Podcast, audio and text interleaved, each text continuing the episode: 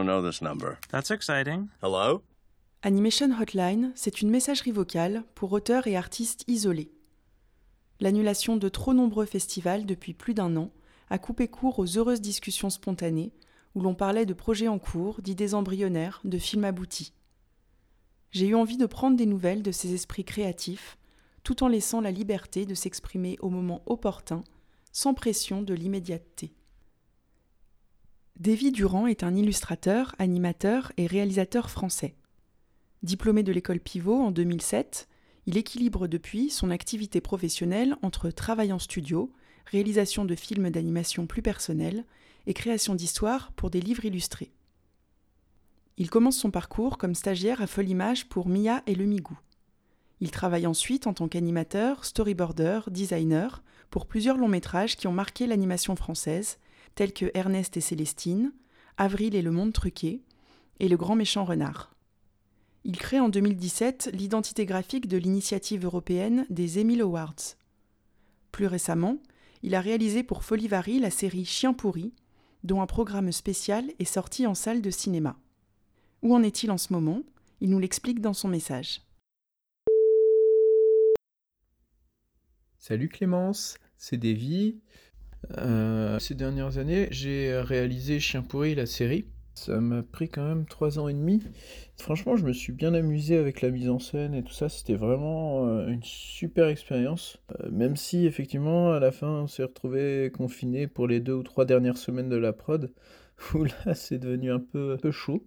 Tout le monde s'est super bien adapté quand même. Mais euh, on n'a pas trop compris ce qui se passait pour nous.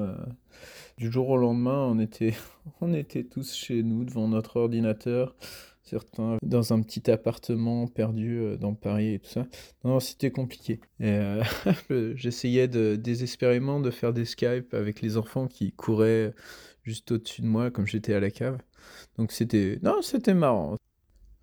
Je trouve que c'est assez intéressant du coup euh, l'évolution que qu'a donné le Covid à notre manière de travailler. En fait, tout le télétravail s'est répandu d'une manière assez dingue.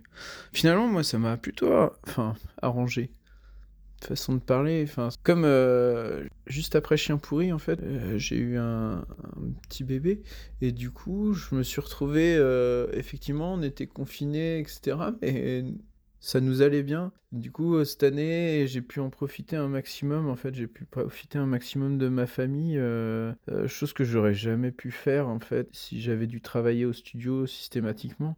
Là, c'est top parce que enfin, dès qu'il y avait un petit souci, euh, le moindre besoin, j'étais juste à côté. Euh, oui, je travaille bien sûr, mais c'est vrai que euh, le fait de pouvoir venir donner un coup de main parce que bébé il est pas en forme ou quoi, eh ben ça change absolument tout en fait. Après, c'est vrai que pour le coup, il n'y a plus vraiment de d'ambiance d'équipe au sein des projets sur lesquels j'ai travaillé là cette année. Bah si, il y a une ambiance, mais disons, enfin, on n'est pas porté par un élan euh, global de groupe, etc. Et ça, c'est vrai que ça manque. Ça, c'est un peu bizarre. Parce que sans ça, il n'y a plus vraiment de communion au sein du film. Je sais pas trop comment dire. Euh, Chien pourri est sorti au cinéma, euh, c'était quoi? C'était mi-octobre. C'était un regroupement de 5 épisodes de la série. Et a priori, ça avait bien marché. Moi, j'y connais pas grand-chose euh, au niveau nombre d'entrées, etc. Et les producteurs étaient super contents. Ça a démarré en pompe. Et au bout d'une semaine et demie, ben, tout s'est arrêté parce qu'on s'est retrouvé à nouveau reconfiné. J'ai même pas pu euh, présenter le film en fait. Euh, je l'ai présenté une fois au Forum des Images. C'était vraiment euh, hyper chouette, hyper intéressant de, de montrer trois ans et demi de travail, quoi, de le présenter, d'avoir les réactions du public, des enfants, etc. Et là, c'est un peu mort dans l'œuf. après ça, oui, cet hiver, j'ai travaillé sur l'écriture d'un projet euh, que je tiens depuis quelques années, à vrai dire, euh, avec un ami. Et ça évolue à, chaque étape de travail. à vrai dire, ça fait plusieurs années, ça fait 5 ans, je crois, ou 10 ans qu'on travaille dessus. Euh, tous les 2-3 ans, on s'y remet et on fait bouger les choses.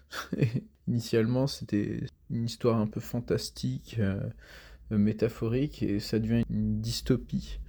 Et je sais pas ce que ça va donner à la prochaine étape d'avancement.